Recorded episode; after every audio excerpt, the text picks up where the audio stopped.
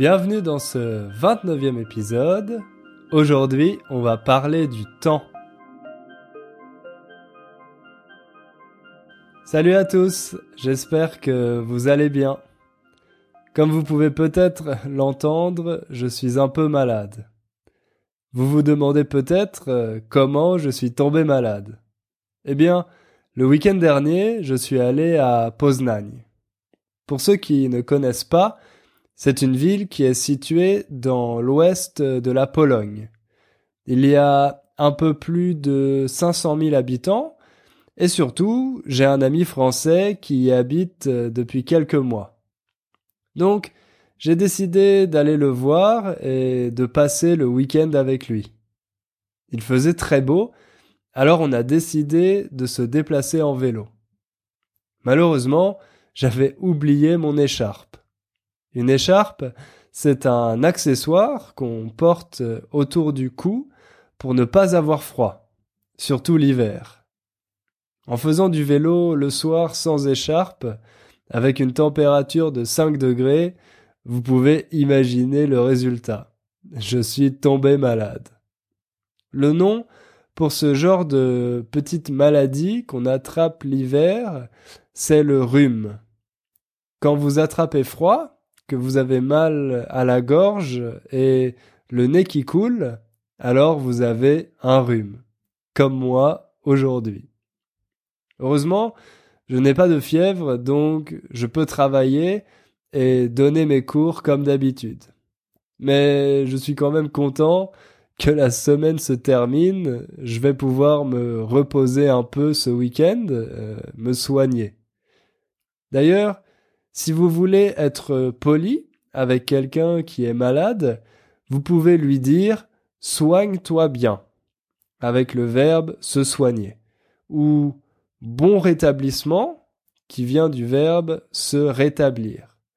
Mais ne lui dites pas bonne santé. Bonne santé, c'est une expression qu'on utilise au début d'une nouvelle année.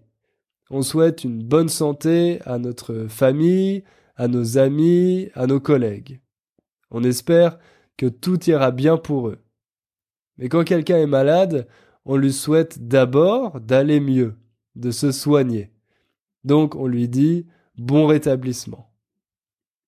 Vous voyez, je profite de mon rhume pour partager avec vous un peu de vocabulaire. Il y a toujours de bonnes occasions d'apprendre quelque chose de nouveau en français. Mais sans plus attendre, on va commencer à parler de notre sujet du jour. Pendant les cours de langue, on demande souvent aux élèves ce qu'ils ont fait le week-end ou la semaine d'avant. Si vous avez déjà pris un cours de français, on vous a sûrement posé cette question. Moi aussi, je la pose régulièrement à mes élèves. Je sais que ce n'est pas vraiment une question passionnante, mais c'est un bon moyen de lancer la conversation. Et puis, on doit souvent y répondre dans la vraie vie. En plus, on peut en profiter pour utiliser les temps du passé. Vous savez qu'en français, il y a trois temps principaux pour parler du passé. Le passé composé, l'imparfait et le plus que parfait. Souvent, les élèves ont du mal à savoir quel temps utiliser dans quel contexte.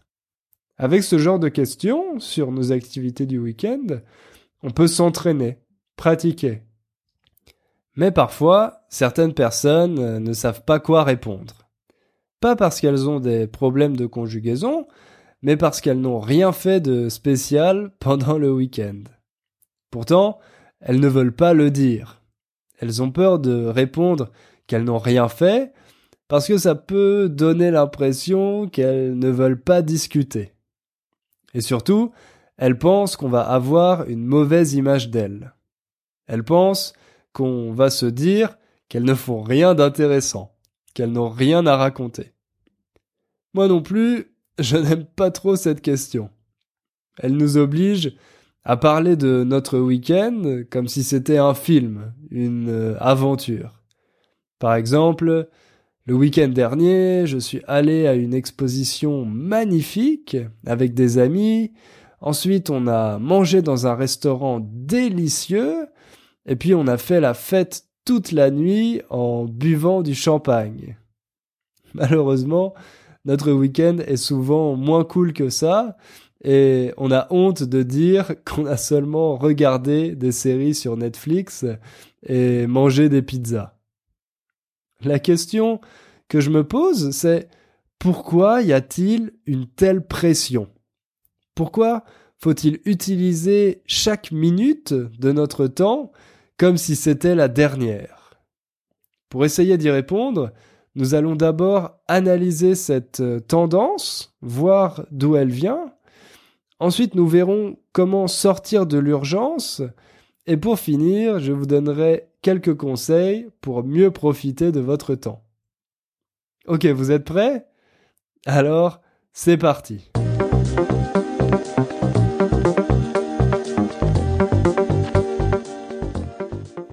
Il est 8 heures du matin. Votre réveil sonne. Vous restez au lit. Cinq minutes plus tard, il sonne encore une fois. Maintenant, vous devez vous lever. Vous avez dix minutes pour prendre une douche, dix autres pour le petit déjeuner mais vous avez déjà perdu cinq minutes en restant au lit, alors vous n'avez pas le temps de manger. Vous vous dépêchez de vous habiller et de vous préparer. Vous regardez votre montre. Il est huit heures et demie. Vous sortez de chez vous en courant car vous avez peur de rater le bus. Heureusement, il est en retard, comme vous. Mais sur la route, il y a des embouteillages. Finalement, vous arrivez au travail avec 15 minutes de retard. Pas le temps pour un café, car la réunion a déjà commencé. Vous frappez à la porte et vous vous excusez pour votre retard. Votre chef n'a pas l'air d'apprécier. La journée va être longue. Voilà un exemple d'une matinée typique. Plutôt stressant, non? On voit que chaque minute compte et que le moindre retard peut avoir des conséquences pour le reste de la journée, ou même de votre carrière.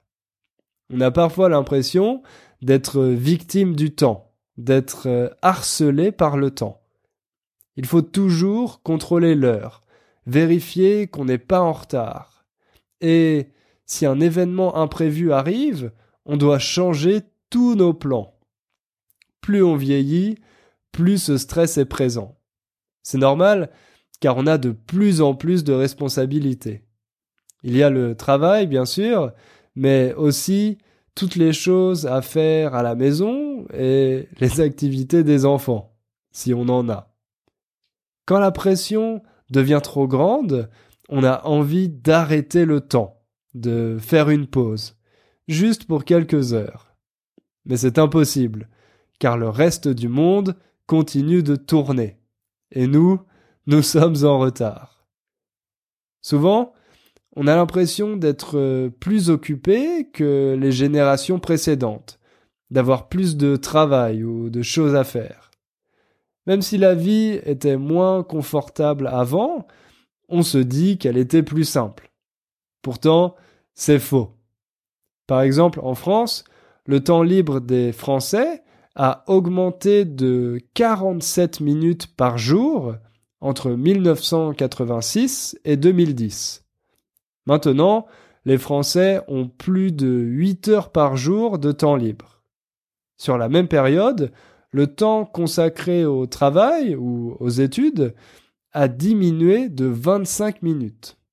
Alors, pourquoi a-t-on toujours l'impression de ne pas avoir assez de temps? Quand on regarde le passé, on voit que la situation n'a pas toujours été stressante. Les premières horloges ne sont apparues qu'au XIVe siècle.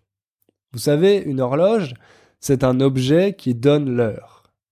On en trouve souvent sur les églises ou dans d'autres lieux publics pour que toute la ville ait la même heure. Avant ça, il était difficile de savoir précisément quelle heure il était. Alors, on se donnait rendez-vous tôt le matin, au lever du jour, ou au coucher du soleil, c'est-à-dire à la fin de la journée.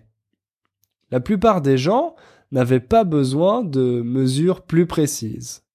Il n'y avait pas de métro à prendre, ni de séance de cinéma. Mais plus tard, avec la révolution industrielle, il a fallu commencer à indiquer le temps plus précisément. Les premiers trains ont fait leur apparition, ce qui a obligé les grandes villes à synchroniser leur horloge. Mais c'est surtout dans le monde du travail que la mesure du temps est devenue de plus en plus nécessaire. Jusqu'à la révolution industrielle, l'activité économique principale était l'agriculture. Donc, la production dépendait des saisons et pas vraiment des heures ni des minutes. Mais ensuite, les premières usines sont arrivées. Ces lieux dans lesquels on produit des objets en grande quantité. Pour être plus efficace, on a divisé la production en plusieurs tâches très simples. Depuis, chaque ouvrier a une tâche bien précise à réaliser. À force de répéter les mêmes gestes euh, toute la journée, il améliore sa technique et produit de plus en plus vite. Malheureusement, ce n'est pas un travail très intéressant. Mais grâce à cette division du travail, l'usine peut fabriquer davantage d'objets. Et surtout, le directeur peut mesurer l'efficacité de chaque travailleur. Il peut savoir quelle quantité le travailleur produit en un temps donné, en une journée par exemple. C'est ce qu'on appelle la productivité. Cet indicateur devient essentiel dans les usines. Quand un travailleur n'est pas assez productif, on le renvoie et on en prend un autre qui est plus rapide. De nos jours, on mesure la productivité de presque toutes les professions. Pas seulement dans les usines, mais dans toutes les entreprises. On essaye de trouver des méthodes complexes grâce à l'informatique. Si vous travaillez avec un ordinateur, c'est très facile d'évaluer ce que vous faites dessus. Certains directeurs d'école voudraient même mesurer la productivité des professeurs. Personnellement, je ne pense pas que ce soit une bonne idée. Si on veut évaluer un professeur, il faut mesurer la qualité de ses cours plutôt que la quantité. Mais on préfère toujours mesurer la quantité parce que c'est plus simple. Vous vous demandez peut-être pourquoi les entreprises sont tellement obsédées par la productivité. Eh bien tout simplement parce que si elles payent un employé et qu'il ne produit pas assez, s'il n'est pas assez productif, elles perdent de l'argent. Évidemment, le temps de tous les employés n'a pas la même valeur. Celui du directeur est beaucoup plus précieux que celui de son assistant. Si on fait attendre le directeur parce qu'on est en retard, il y a de grandes chances qu'on va avoir des problèmes. Mais si c'est lui qui arrive avec deux heures de retard, on ne pourra rien lui dire. On justifie cette différence en disant que le directeur est beaucoup plus productif il fait gagner plus d'argent à l'entreprise.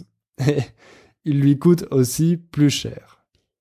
En 1930, un économiste britannique très célèbre, John Maynard Keynes, avait écrit que dans 100 ans, autrement dit en 2030, nous travaillerions seulement 15 heures par semaine. Il pensait que grâce au progrès technique et à l'enrichissement des pays, nous n'aurions plus besoin de travailler autant. Pour le moment, ça semble peu probable. Nous sommes déjà en 2017 et dans les pays développés, les gens travaillent en moyenne 40 heures par semaine.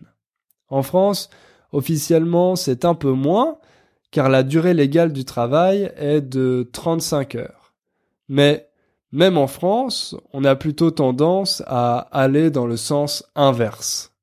Beaucoup de politiciens et d'entreprises veulent un retour aux 40 heures. Donc, il est difficile de croire la prédiction de Keynes. La productivité va continuer à nous obséder et on va devoir travailler beaucoup et efficacement.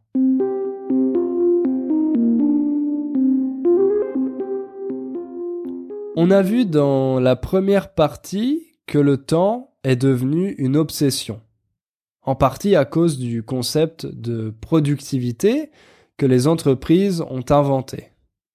Mais le pire, c'est que maintenant, la productivité ne se limite plus au travail. On l'utilise aussi dans notre vie privée. On parle par exemple de week-end productif, quand on a réussi à faire toutes les choses qu'on avait prévues, comme euh, faire les courses, faire du sport, voir une exposition avec ses amis, etc. Comme si on devait mesurer chaque moment de notre vie et ce qu'il nous a rapporté. Les gens se font aussi des to-do list. Oui, en français, on utilise le terme anglais. Au départ, c'est une pratique qu'on trouvait plutôt dans les entreprises. Chaque employé avait une liste de tâches à réaliser. Mais maintenant, on retrouve ces longues listes de choses à faire dans notre vie privée. Payer les factures, faire le ménage, emmener son costume au pressing, s'inscrire à la salle de sport, etc. Il y a tellement de choses qu'on est obligé d'écrire une liste pour ne rien oublier. Et quand on n'arrive pas à tout faire, on culpabilise. Culpabiliser, c'est un verbe qui signifie se sentir coupable, comme quand on a fait quelque chose de mal. Par exemple, si un enfant vole des bonbons dans un magasin, après, il va peut-être le regretter. Il va culpabiliser. Avec les to-do list, c'est la même chose. Si on ne réussit pas à remplir toutes nos tâches, on a un sentiment d'échec. On se dit qu'on est paresseux et on pense à toutes les choses dont on n'a pas eu le temps de s'occuper. L'autre grand problème, c'est qu'on a souvent l'impression que toutes ces tâches sont urgentes. On veut tout faire tout de suite. Par exemple, quand on reçoit un email ou un SMS, on essaye d'y répondre le plus vite possible, surtout au travail. On pense que les gens attendent une réponse immédiate de nous. Et grâce aux nouvelles technologies, nous avons les moyens de le faire. Avant, tout était plus lent. Pour envoyer une lettre, il fallait d'abord bien réfléchir à ce qu'on voulait dire, l'écrire proprement sur une feuille de papier, acheter une enveloppe et des timbres, puis la poster. On savait qu'on ne recevrait pas de réponse le jour même. Généralement, il fallait attendre au moins une semaine, voire plus. Grâce aux emails, on n'a plus besoin d'attendre. On peut envoyer un email à l'autre bout du monde en quelques secondes et obtenir une réponse tout de suite après. Au début, on pensait qu'on allait gagner beaucoup de temps. Sauf que maintenant, au lieu de recevoir une ou deux lettres par jour, on reçoit 50 emails. Dès que quelqu'un a une chose à dire, il envoie un email sans se demander si cette chose est importante ou non. On envoie des emails simplement pour dire oui, non ou ok. Le problème, c'est qu'on ne prend plus le temps de réfléchir, de penser à ce qu'on veut dire. Dès que quelque chose nous passe par la tête, on l'envoie. Vous n'avez jamais regretté d'avoir envoyé un SMS trop vite, sans réfléchir? En français, on dit que la nuit porte conseil. C'est une très belle expression pour dire qu'il faut parfois attendre un peu avant de prendre une décision. Mais avec les nouveaux moyens de communication, tout le monde a oublié cette expression. On ne prend plus le temps de réfléchir car le temps, c'est de l'argent. Alors, comment faire pour sortir de cette logique? Comment arrêter de culpabiliser pour toutes ces choses qu'on n'a pas le temps de faire? Le secret, c'est de distinguer les choses urgentes et les choses importantes. Notre cerveau est programmé pour réagir aux urgences. C'est pour ça que nous sommes tellement accros que nous avons cette addiction aux emails, aux SMS et aux notifications sur notre smartphone. Quand on reçoit une alerte, on réagit immédiatement, presque comme un réflexe.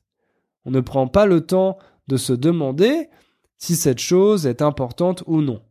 On y répond directement. Vous savez, au travail, la plupart des emails sont considérés comme urgents. Dans l'objet, tout le monde écrit urgent en majuscule. Il faut respecter les dates limites, les délais. Comme si la survie du monde dépendait d'une facture ou d'une présentation PowerPoint.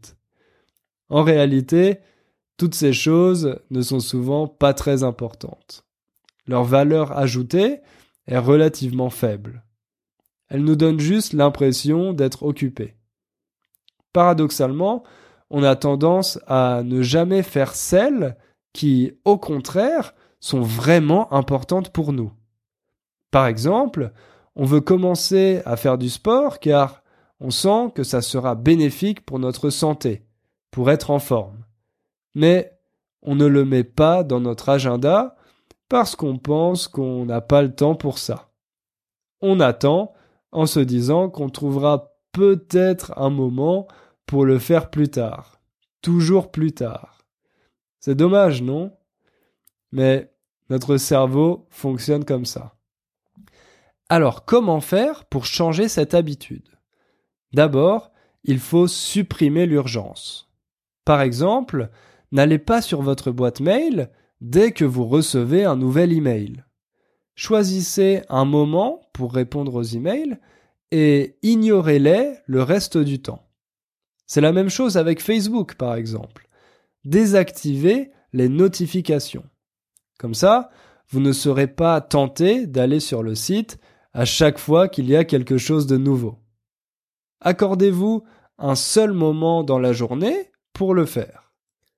En général, il vaut mieux éviter de faire plusieurs choses en même temps.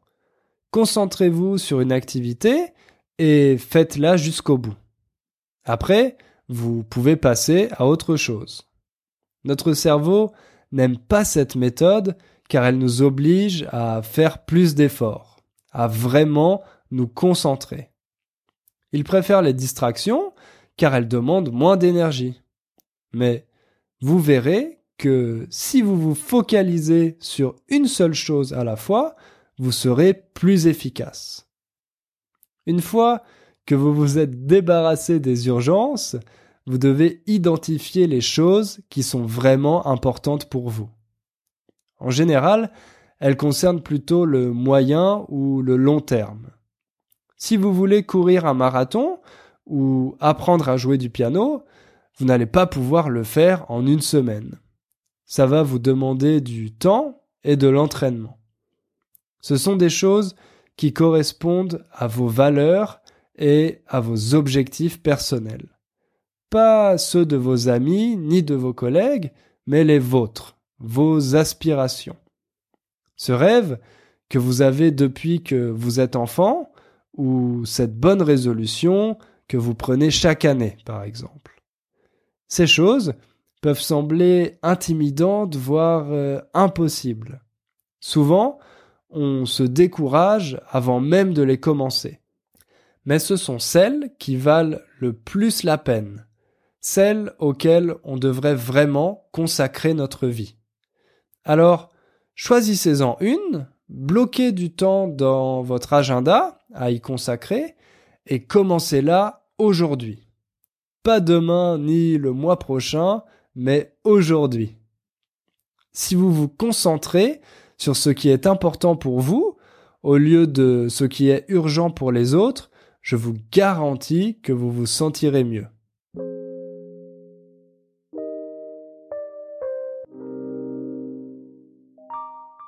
Après tout ça, il me reste encore un conseil très important à vous donner. Ne faites rien. Ça peut sembler un peu bizarre, mais il faut savoir sortir complètement de cette logique de productivité. Prévoir des moments, un après-midi de week-end par exemple, pendant lesquels on ne fait rien de particulier. Ça permet de nous détendre évidemment, mais aussi de développer notre imagination et notre créativité. Les artistes et écrivains insistent souvent sur l'importance de l'ennui dans leur travail. Ils en ont besoin pour avoir de nouvelles idées, pour trouver l'inspiration. Il y a une expression française qui dit prendre du recul et qui signifie prendre de la distance pour mieux comprendre, mieux analyser quelque chose. Quand nous vivons dans l'urgence, nous ne pouvons pas prendre de recul. C'est pour ça qu'il est important de s'ennuyer. Mais il existe aussi une autre raison. C'est le neuropsychologue Francis Eustache qui va vous en parler. On se tourne vers nos pensées, on se tourne vers des informations récentes, qui, auxquelles on a été confronté. Et en fait, notre cerveau va permettre de faire en quelque sorte une sorte de synthèse entre ces informations nouvelles ou relativement nouvelles et des informations plus anciennes. Donc c'est un des temps indispensables à la création de notre autobiographie. Si on n'a pas ces moments, eh bien notre autobiographie, il va lui manquer des pages en quelque sorte pour, pour, et surtout il va lui manquer une cohérence. Vous voyez, il explique que notre cerveau a besoin de ces moments pour lier les nouvelles informations et les anciennes. Autrement dit, pour prendre du recul par rapport à notre vie et mieux la comprendre, pour écrire notre autobiographie.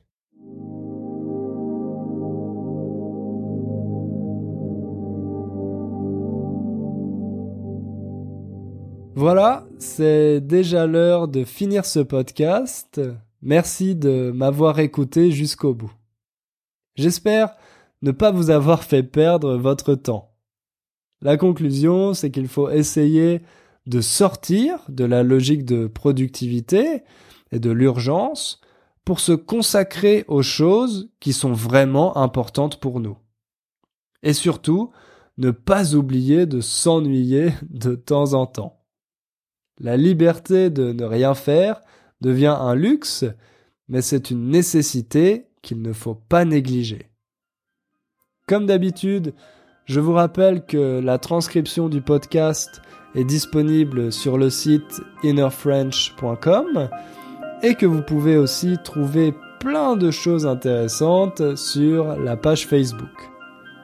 Si vous appréciez ce podcast et que vous voulez m'aider à le faire connaître à d'autres personnes, vous pouvez laisser une évaluation sur iTunes. Ça sera très gentil. On se retrouve la semaine prochaine pour un nouveau podcast. Et en attendant, n'oubliez pas de faire un peu de français tous les jours. À bientôt, bye bye